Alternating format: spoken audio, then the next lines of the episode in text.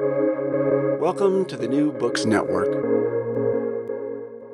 Hello, and welcome to the New Books Network, New Books in History.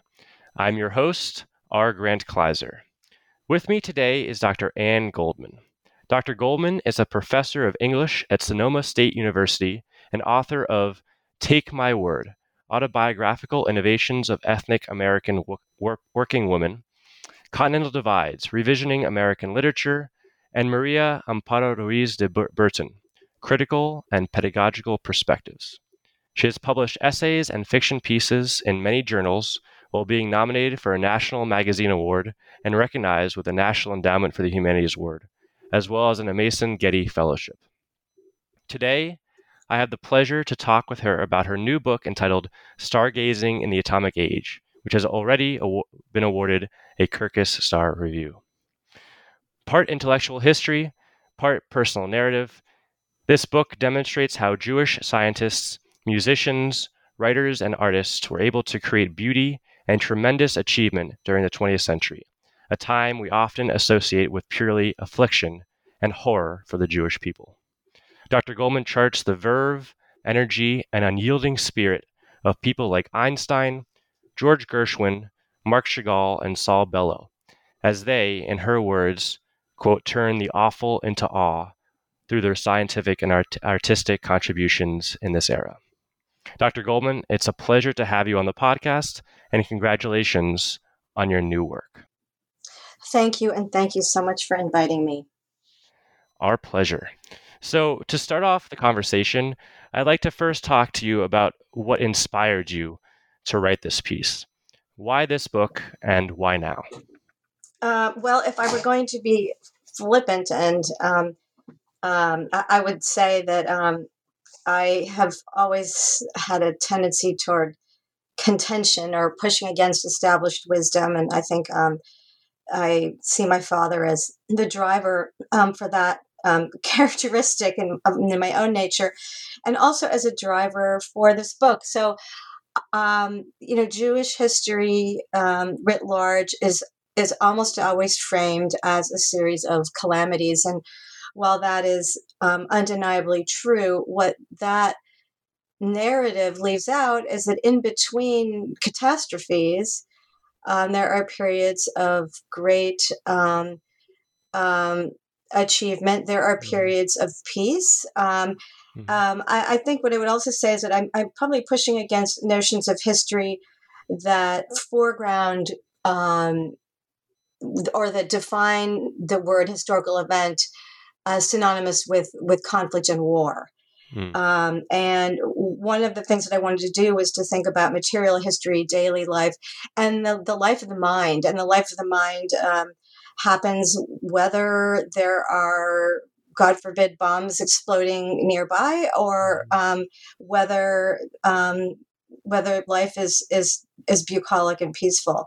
So um, that's what I was really struck by was um, the fact that thinking about Jewish life need not only um, be thinking about melancholy and about affliction. Um, that in fact there's tremendous energy. Um, I mean, I think this is true of all peoples. Um, and I wanted to look very clearly and, and, and specifically at the extraordinary efforts of mine that produced um, really um, stunning uh, work um, across the arts and sciences and then and and because I, I, was developing this argument, I really wanted to locate it squarely in the middle part of the 20th century. I think also, um, you know, thinking about our own day, it's a way of um, maintaining hope, of maintaining perspective, and of um, mm. reminding me that um, and and readers um, that even when things look very difficult, um, that there that we are always um, we carry on and we we are doing remarkable things. That's uh, certainly an important point to to talk about in in this new year of 2021, um, and something that I think the book says loud and clear uh, as a message of hope. So that's great. Uh, going off of that sort of the, the intellectual journey that you were briefly referencing, if I'm correct, I believe that your titular uh, essay or chapter uh, Stargazing in the Atomic Age, uh, which discusses the scientists behind the Manhattan Project, was first written or first conceived in uh, 2006 or you know thereabouts, and that other essays and chapters were also com- first composed uh, over a decade ago. So, you know, when did you first think that these essays, these ideas would become a book, and and how have they changed over time as you've been thinking about them? So I thought of them as a collection fairly early on. Um, I don't know that I realized I was writing um, uh, what feels like the the kind of overture of the book, if you will, um, in the titular essay, and that that but that really is um, what it became. And when I look back at the essays, I see that what I tried to do, um, as well as foreground um, innovation in science, um, um, and to yoke. I guess one of the things that I was interested in doing was again to sort of push against these conventional notions of of Jewish life. So I thought I would take the Holocaust, which feels like a black hole um, for for all of us, sort of sucking in all kinds of life and and energy and not leaving anything, and then to think about that strange fact that while um, Jews were um, central um, as victims um, of the Holocaust, they were also central as scientists in the um, development of of the bomb um, at the same time, and that that seemed an interesting juxtaposition um, for me to think about. So that that kept me going for quite a while. Um, but I did, you know, I write slowly. Um, I read. Uh, I take um, writing essays as an excuse to learn. Mm. so um, I just um, thought I, you know, I would like to work across fields, and so I just sort of set about in my uh, turtle way to um, take to look at painting, um, to look at physics, uh, eventually to look at math. That's the latest essay, and that was actually written um, quite recently. Um, to look at literature, my own field, but all of that took a great deal of time, and um, I, I really m- many of these essays um, I spent months um, reading for because I was trespassing on other people's um, uh, terrain, and I, felt um, that I should have at least um, some sort of basic sense of, of the field before I, in my typical brash way, um, began to write about them. of course, of course. So, speaking of those subjects and, and those people you chose, in your introduction, you stated that as you cast about for illustrations of, of particularly Jewish accomplishment in this era, the challenge was not to locate, but to limit the number. So how did you actually make these choices for for whom and, and what to write about? So um, in a way they they they didn't even seem like choices to me. I mean what ended up happening was that I I would read about people or I would think about um, about particular um, innovators or artists um, that who somehow felt um, already familiar to me. So for instance, Saul Bellow um, I really only had to read, you know, one one novel um, to realize, oh, um, here is a here are characters. Um, so in, in Augie March, for instance, here are characters who who feel like um, the kinds of people um, I grew up with, and and this is where I should say that one of again one of the primary drivers for the book, although I I didn't I, I didn't quite see how that worked at the time was my own father um, who um, died actually in 19 let's see um, 10 it's been like 12 years now but who um, was absolutely full of life until the day until the day he died and constantly working um, he was a pulmonary physiologist a scientist and a physician and um, he was constantly working on new ideas. So um, it was also very um, difficult to live with, um, um, eccentric, um, and quick to anger, quick to forgive. I think I was less so in the latter when I was a child. I was pretty stubborn, but that personality, that kind of magnetism and charisma, but also a kind of a never give up energy is what was extremely familiar to me um, growing up. And that is really what I saw mirrored, I felt in. In so in, in the people whose work I ended up um, exploring, so there really was, in some sense, I suppose, uh, you know, there was that sort of family family kind of um, experience that that undergirded everything. But um, I think all of us as readers of fiction probably have a sense sometimes in authors um, we love, and I'd be curious to sort of get your sense of this, um, Grant. But are there are there people you read who you think I know this person, I know this writer better than other people, and I want to take ownership um, I don't know if you've if you've had that experience. I, I imagine you probably have, and that is that is really um, the the people I ended up writing about. I, I felt that way about all of them, and of course I don't own them. Um, that's just um, the kind of yearning um, that that one has. You know, when you when you feel like you've you've connected deeply with something um, to feel that the person is speaking only only to you. Yeah, um, but definitely. yes, yeah, I mean, in in my discipline, history, we're constantly um, encouraged to read into at least the intellectual background of the authors we're reading because it's often hard to fully understand their works if we don't understand, you know, where they're coming from. Um, especially intellectually, who their advisors were, what influence they had on their lives, but also personal, their personal lives too. And so I can definitely, yeah. you know, see see myself in certain authors or, or see you know resonances to people in my life um, in certain in certain authors and, and their experiences definitely in my experience yeah yeah i mean i think that's one of the things that um, that biography can do um, is to provide us the the sort of a glimpse um, of course curated um, and you know that's why it can be helpful to read you know for me i i prefer um, reading a few biographies um, so that I, I, really get a sense of you know what are the cross currents and what are the patterns.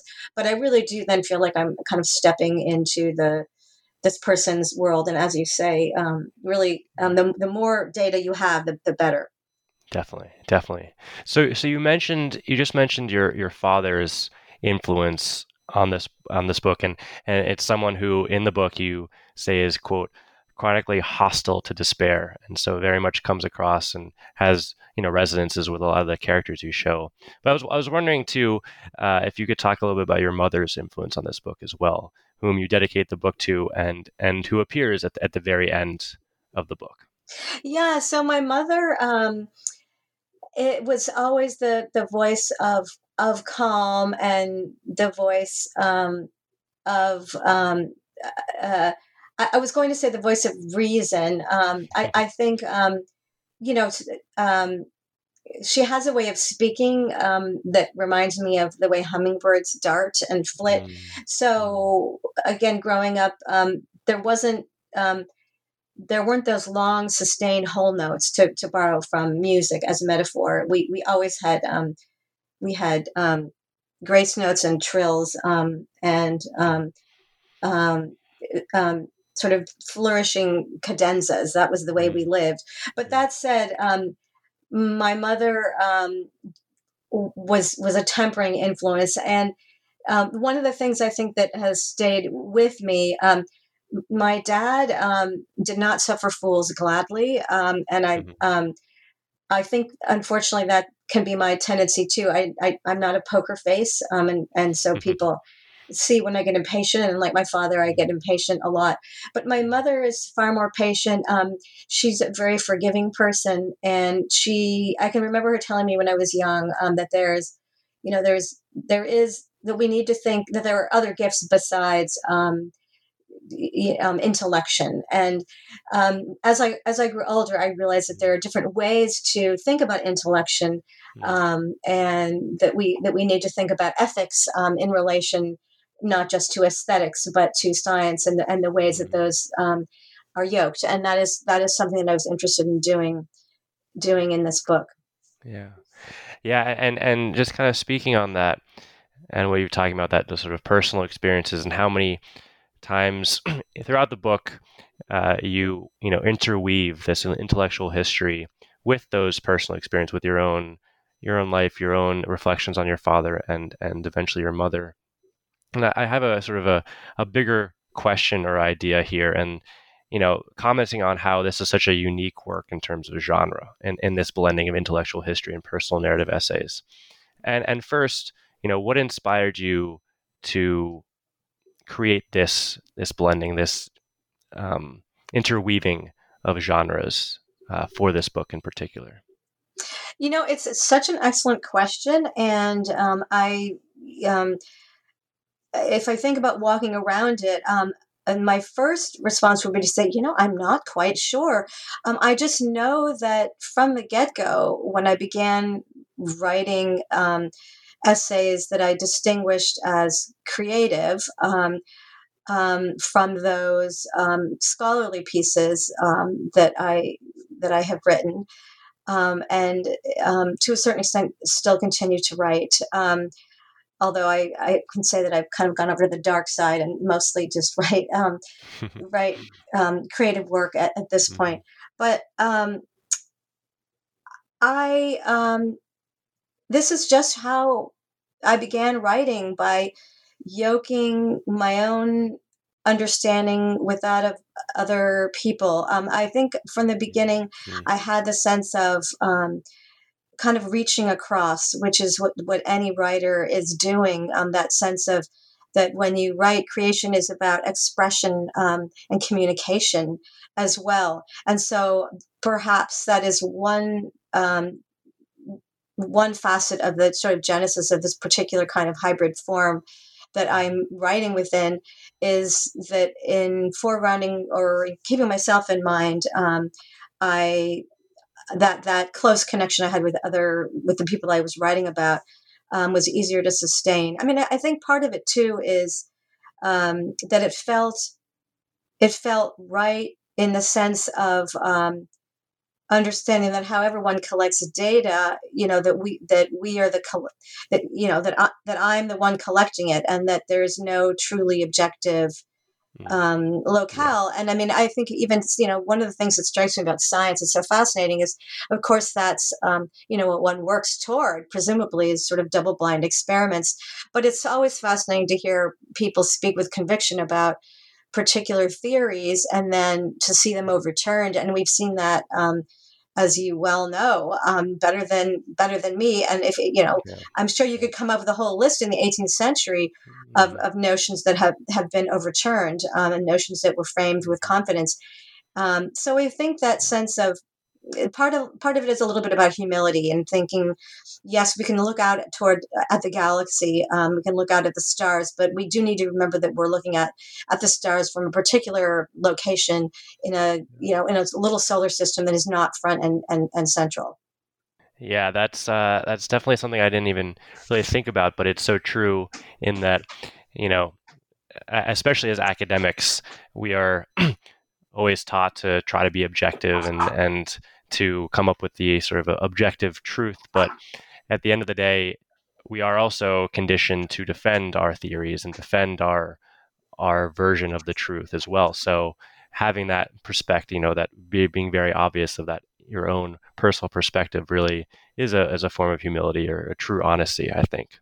Um, and I, I, just had a, a quick comment because this kind of reminded me of a assignment that I had to do an, as an undergraduate for a history class. And this is a shout out to my history professor, Yvonne Fabella, for, for assigning this piece. And, and what we had to do for our final project was to write a historical fiction essay or um, chapter, uh, short story, um, but footnote um, and, and, and reference certain um, historical works they had read over the semester. So this is a class on the colonial Caribbean. So my historical fiction piece was writing from a first-person pers- perspective on a um, maroon, a escaped slave who was fighting in the Haitian Revolution in the late late 18th century. And so every time I sort of referenced his his tactics and his experience, I would um, you know put put in footnotes for, for, for that. And I, I just thought it was a kind of relevant to your piece, but but just a, a really good exercise of trying to ex- expose and and trying to convey truth in a way that was very engaging and personal and and and creative. Um, so I thought that was you know a a, a relevant and, and, and worthwhile project that isn't often done. I think um, in any um, of this because of sort of the conformities of different genres uh, in the world today. Yeah, I mean that seems like a wonderful assignment, and how gracious of you to um, to shout out to your um, to your mentor. Um, I I think there is something to be said for. I mean, this is sort of contested terrain these days. You know, what what is empathy? Of, of what does empathy consist? Um, but um, I, it does seem to me that being able to imagine another's life is crucial um, if we're going to sustain um, care for for others. And of course, you know that's something that we all that I think we all do want want to do. We sometimes um, when we when we get um, when we get upset, when we feel offended, um, we sort of close up, seal up the self, and, and shore up, sometimes shore up the boundaries of the self. But if, if we keep them open, we're more likely um, to feel, you know, some. It, it's we're less, we're more likely to to be less corroded. So I think there's there's that kind of self interest, but there is also just the genuine um, sort of glory of imagining what life is like mm-hmm. Um, for someone else, and that's a glory, even if they're if that person's life is if we see it as, as very tragic because there's again something that ability to try to understand and to try to imagine seems to me um, it's the trying that's important and you know I, I i think that you know we can we your teachers sense that go back and call yourself to account and then come up with the references is is really really astute because that way you know you're you, we zigzag back and forth yes to, to realize well we are not that person um, we can imagine only so far. But again, that that that sort of dancing back and forth across perspective seems to me um, really crucial and something we probably should maintain. You know, most of the time. Um, um, even though it can be, it can feel difficult, but I think it's a it's a really worthy effort. Yeah, and and, and on that point, um, did you you know uh, English, of course, is a different discipline from history and, and, uh, and others. So perhaps it's um, you didn't experience this as much. But did you ever feel any pushback to this hybrid genre form from fellow academics or other presses, or, or any you know um, challenges that you faced when performing this this work? Well, I I probably would have if I had. Um, read this work um, only or projected only for a scholarly audience. But mm. from the beginning, I really did, I think, want to write for the what you know Virginia Woolf sort of says is a common reader, and you know people have lambasted her and reproached her for that because, of course, um, you know what was her understanding of common, and that word has so many. Um, connotations, many of them very derogatory, but I guess I would say that you know the, the the the reader who's interested who's curious who wants to read around and um, travel from discipline to discipline so i didn't i actually was very fortunate in that um, that that first piece that i wrote um, i sent to the georgia review and the former editor stephen corey who um, I cannot thank enough for. You know, he's really the person who brought this book into being as a book because he invited me to turn in the manuscript um, and to think about it as a as as a as a volume. Um, he accepted it for the the Georgia Review, and that was my first um, um, creative um, uh, publication. So it was a wonderful, wonderful way to start.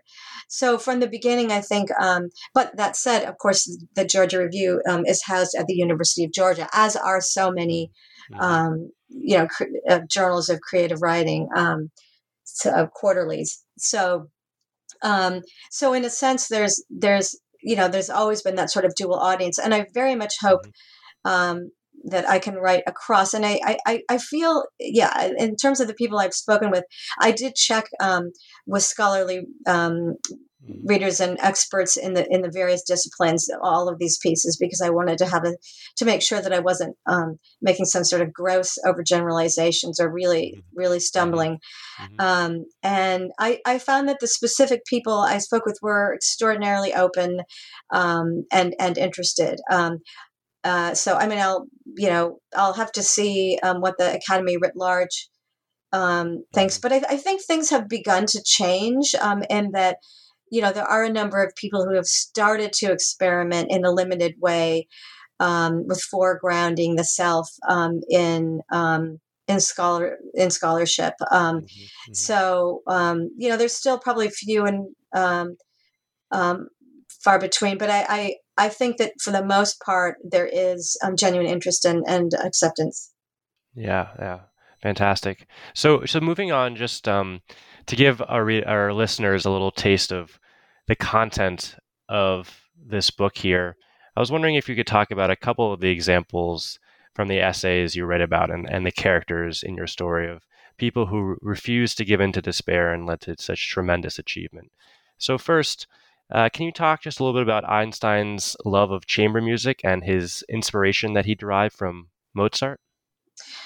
Yeah, so um, Einstein um, like many of the figures um, in the book, um, was um, um, really, I think his life was sustained by music. Um, and for Einstein in particular, Mozart, although I should say that also, you know, Saul Bellow gave a speech about Mozart that turned into a, a, a, you know, a published piece. And Rothko, Mark Rothko, um, painted pretty much only to Mozart. Sometimes opera, sometimes other other work. Um, so w- what I wanted to do was to think about um, how someone who um, thinks creatively to solve problems, you know, what what their life would be like. And in Einstein, I, I really felt that the relationship between music and um, and physics um, that he that he saw in in and this is in the obviously the lay literature that I've read. I, I could not. There's no way that I could explore any um, anything um, uh, you know with an equation in it that is um, even a quadratic equation at this point is probably beyond me. Um, but um, it, that he really understood his life in terms of music as well as physics. And I, I mean, if you, you know, if we think about um, earlier writers, um, that sense of harmony, of balance, of interval, there are ways that music has of explaining the world, and perhaps they are not so so far away um, from from the ways that um, that scientists in in general and Einstein in particular have of, of thinking about about scientific problems. I think also, um, you know, it's that feeling life. Uh, music is um, really um, the language of feeling, and we've all, I think, probably listened to things um, whose words we don't know or that are wordless and felt that they communicated to us in very specific and mm. distinct ways. And I think that's that's what Einstein drew for music, especially because he was stateless for so long, bounced around from place to place, and knew that he would not really be returning home when he came to the United States. So, you know, you to think about um, uh, spending your day um, communicating in, in a different language and ultimately probably thinking and dreaming in it is a way to mm-hmm. shut off part of the earlier self. And I think that in that music must have provided him, um, you know, with that with that right of return that he was denied, um, you know, by by the government, um, and that listening to Mozart in particular um, most likely um, would have been a, a balm and a solace and a way of returning. Yeah, this is very anecdotal and probably not relevant, but uh, my parents were also convinced that uh, Mozart was good for the intellect. And so every morning before a major uh, standardized test in middle school and high school, you know, they'd always play Mozart for me while I was eating breakfast. So Oh, that's that's so marvelous. That's such a great anecdote. I've got to remember to um, tell that to my daughter. Um, um, yeah, um, who's who's sort of my um, editor and and writing partner. Um, I I think it it's um, it's probably it is relevant. I mean, in the sense of um, you know, listening to music requires, um, from my again very limited understanding, um, many areas of the brain fire um, at once. So it seems like the perfect um, exercise if one has to then go in and concentrate um, on an exam, which requires a great deal of of intellectual strength.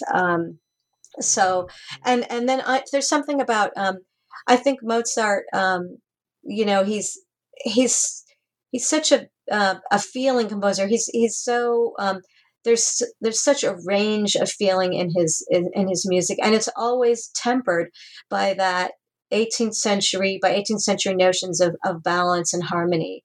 So it's so confirming, I think, to feel that you you know that a composer explores so many states of feeling. Um, but then, but then there is there is resolution, and there is at the same time these um, these these gorgeous um, um, harmonies that that suggest that all is right with the world. You know, even if even if that's not the case, but for moments, yeah. for moments, yeah. definitely. Speaking um, speaking of music, and just since we're on that topic, um, could you talk a little bit about about Gershwin, about your composer George Gershwin, and, and his pace and vitality of the music, uh, which you say is quote too quizzical for artlessness and too charming for me- melancholy. So how is he able to, you know, resist this prominent war-weary modernism and cynicism that you talk about that was, you know, so prevalent at his time? I think Gershwin just was um, born with a phenomenal amount of energy and exuberance and, and arrogance, if you will. Um, but he was he was phenomenally gifted, and so like Mozart, who um, um and in that chapter two on Gershwin, I I set up three short lives: um, Gershwin's, Mozart's, and then my brother David's, um, because mm-hmm. he passed away from lung cancer at 31, and. Mm-hmm had about you know nine months to sort of realize realize that he was very ill.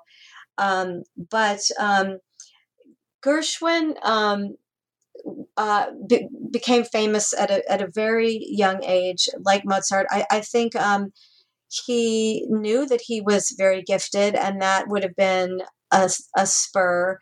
Um, he was the child of immigrants and that is something else that i really wanted to explore in the book as a whole was the contributions of immigrants to um, to, to U.S. life, mm-hmm. and and Gershwin had um, that volatile but I think exuberant mix of accents and languages growing up. His parents spoke in very thickly accented English, and so for a musician, you know, to sort of catch this these range of tonalities, first of all in in I mean, as a child, presumably that's what that's what we hear is the tones. Even before we understand the language that our parents and the and the people we hear use, we we hear we hear tones and inflections. And so Gershwin would have heard a great a great many. So I think from the get go he was used to sort of uh, balancing all that. I mean, I think um, he was just unstoppable. He he just was. Um, you know, every uh, it seems um, that every reminiscence and recollection I read about Gershwin commented on on that fact that he just was extraordinarily um, affirmative. Um, um, champagne, you know, all of the mm. time. That um, um, that said, um, you know, one of the things that strikes me about the music is that it is it's extremely urbane um, and um, urban and urbane, um, and um, I, I, think that's one of the things that makes the Rhapsody um, so remarkable um, is is that sort of combination of of elements.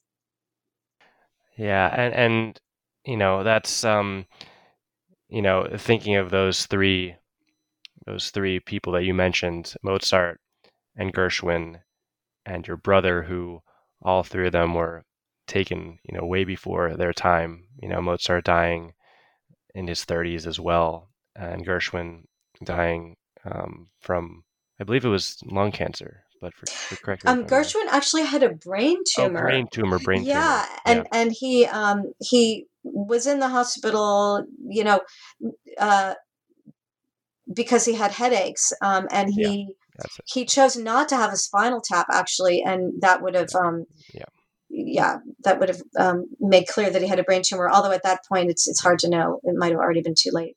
Yeah. Well, well, moving to another one of your characters, Marc Chagall. Um, I, I, think he this story really encapsulates a lot of the points you're making in this in this book. In that Marc Chagall uh, escaped from the Russian Revolution, World War One, and the Holocaust, and yet was still somehow able, in your words, to to paint delight. So could you just talk about how Chagall was able to take all this horror and still paint with paint with such energy and life uh, to his works? It's really a remarkable phenomenon. Um, I, think he was probably sustained by his wife Bella in in many ways.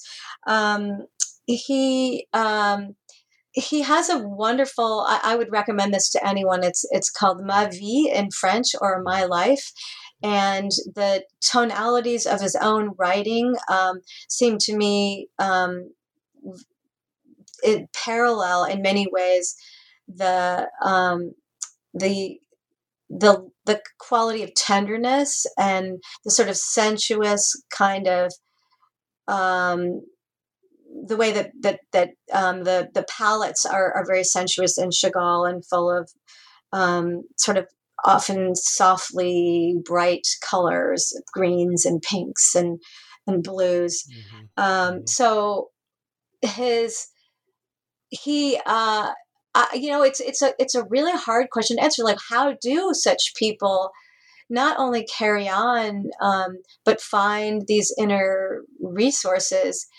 I, you know, when you when you learn about Russian history, and I'm I'm sure that Grant that you that probably have are very familiar with this yourself.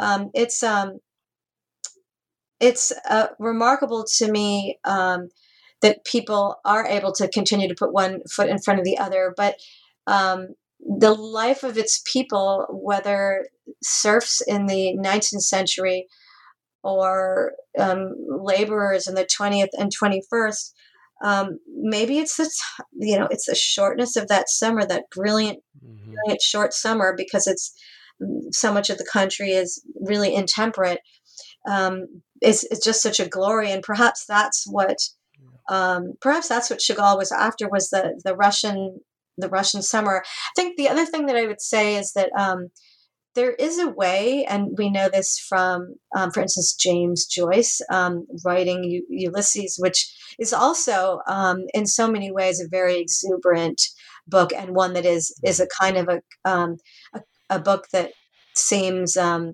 very affirmative of of Irish life, even in its difficulties that it is often exiles, um, refugees, expatriates mm-hmm. who create such tender portraits. Um, so, you know, the distance um, is in a way um, uh, produces that sense of effusion, I think, for for the place that um, the person is not. So that is probably also, you know, Chagall um, went to Paris very early on because he that was the center of the art world at, at his moment in time. Um, um, that's where you know Picasso was in France too for a long, long mm-hmm. period since sort of the birth of modernism.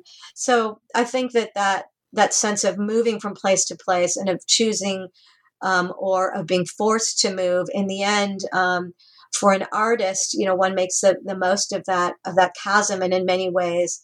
Um, that's perhaps what Chagall was doing was was trying to get home in his work mm-hmm. and choosing to see the, the parts of home that he wanted to see.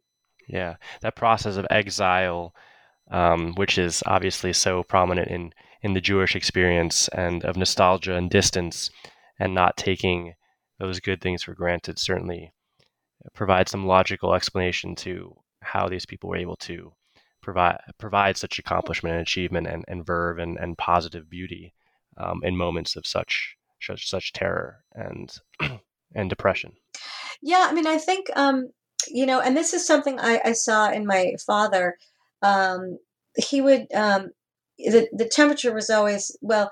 You know, there's always a sense of um, of being in an area where there are a lot of storm fronts. So mm-hmm. the you know the barometer was wildly you know um, um, elevated or or you know um, precipitously falling. But um, my father, um, when he you know he would be desolated for a moment, but only for a moment, and then he would pick himself up and and have another idea. And mm-hmm. Um, I think um, that approach to defeat to sort of say, well, this isn't really defeat. This is just a way of, of, of learning and of understanding that um, that this avenue isn't the best one for me to go down. So um, I, I, think all I, you know, I, the people I chose to write about um, were all, you know, similar in that generalized kind of um, way of, of, of approaching life, and that, um, and and I think also, you know, what uh, to give in to despair is is is to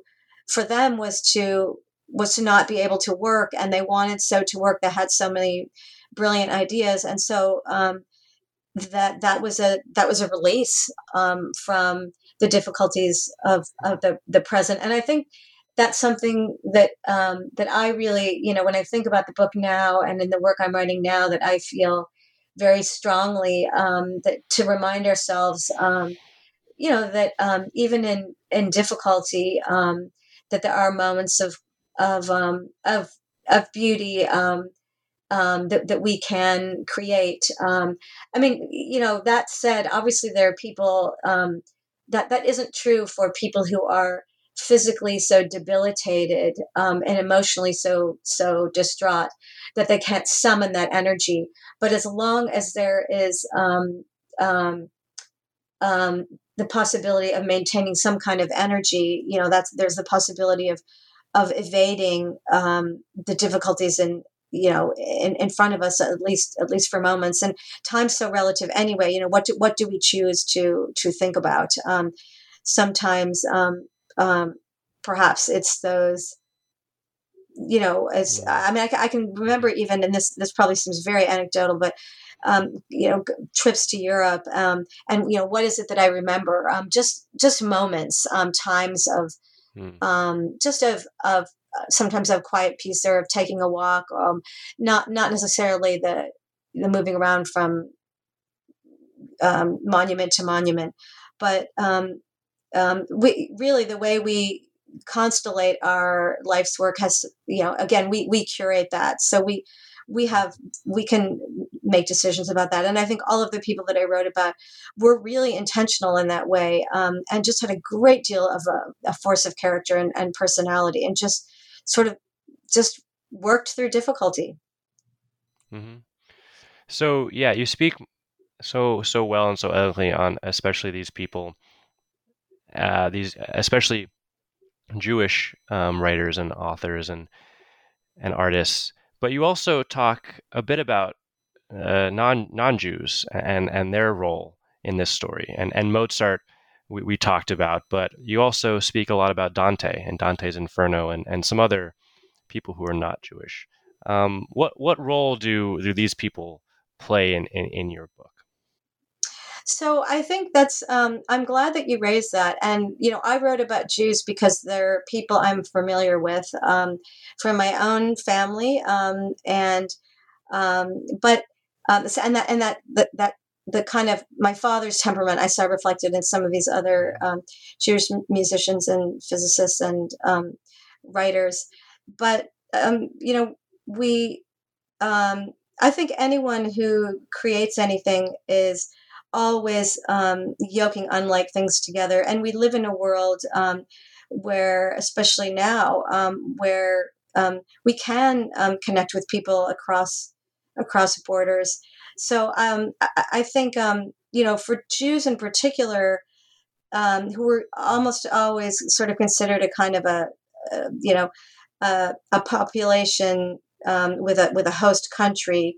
Um, and I mean, I, you know, this is really the place for this, but I mean, uh, you know, it's fascinating to me to think about um, European nationalism and the ways in which it was soldered or, or sustained or um, driven in part by distinguishing the Jewish populations in the midst of, of these nations.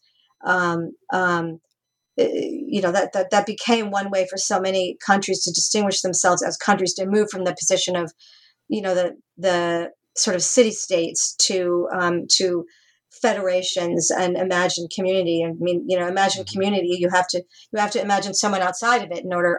It seems mm-hmm. in order to create community, which is a great shame.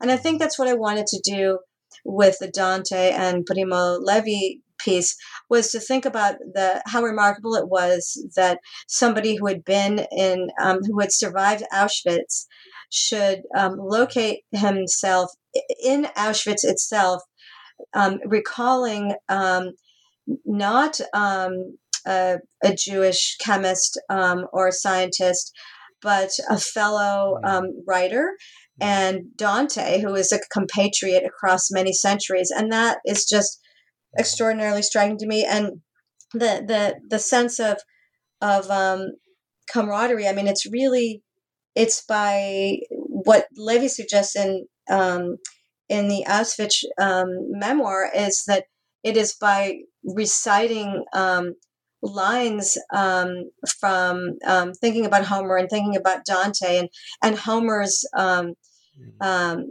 Odysseus's sort of voyage um, that that Dante picks up on uh, um, was what allowed him to remember that he was a person, mm. Mm. even even while you know uh, being so undernourished and so so physically abject um, that that that the words of of somebody, a Christian who was um, creating a Christian um, series uh, uh, series of uh, worlds in mm-hmm. the Paradiso and um, and the Purgatorio and the Inferno. Mm-hmm. And that seemed to me such an extraordinary gesture of largesse that someone who could be a victim of the Holocaust would do that. I just was so struck by that Yeah. the the last line of Dante's Inferno has stuck with me for a while, and, and I, I recalled it when I was reading your piece, and, and roughly it translates, you know, it's at the very end when Virg- when Dante and his guide Virgil have ascended out of the final circle of hell and are coming back to the world, and it goes, thence we came forth to see again the stars, and this sort of journey from hell back to beholding wonder in the world and, and majesty and beauty, I think spoke a lot to, to your piece and, and to Primo Levi's journey as well, too, that you talk of. Thank you. That's such a gracious and eloquent um, way of, of capping that part of our discussion. I really appreciate that, Grant. Of course, of course. So at, at the end of the book, you have this fantastic call to listen. Um, and you note how that now that you're older, you can hear the grins as well as the sighs in Grace Paley's work. Can you speak a little bit of that final call to listen? And is struggle and experience in your mind essential for helping us sort of sit down and, and listen better? So um, that's a wonderful question. Um, when I first read Grace Paley, I was um, probably in my 20s, and I just sort of cocked my head. You know how dogs cock their heads when you speak to them in, in intonations they don't understand. And I, I really could not get my mind around her. I didn't understand how to read her characters. They were so mixed. They seemed so flawed. They seemed um, not very romantic. Um, um, and then I heard her read um, when I was um, in my early 30s. Um, and the the the inflections that she brought the, the, the, there was a kind of question at the end of almost every phrase um, that she read um, that turned even harsh sentiments um, into possibilities hmm. um, and that really struck me um, and it was really in listening listening to her voice that made me um, that, that that allowed me to see the the nuances um, in her in her fiction. Um, you know, I think um, as academics, um, we tend, um, you know, I think about going to talks and the strange protocol of going to talks, um, and you know, people often nod, but also at the same time they're sort of building up arguments against the speaker, and I'm, you know, I'm guilty of that as well.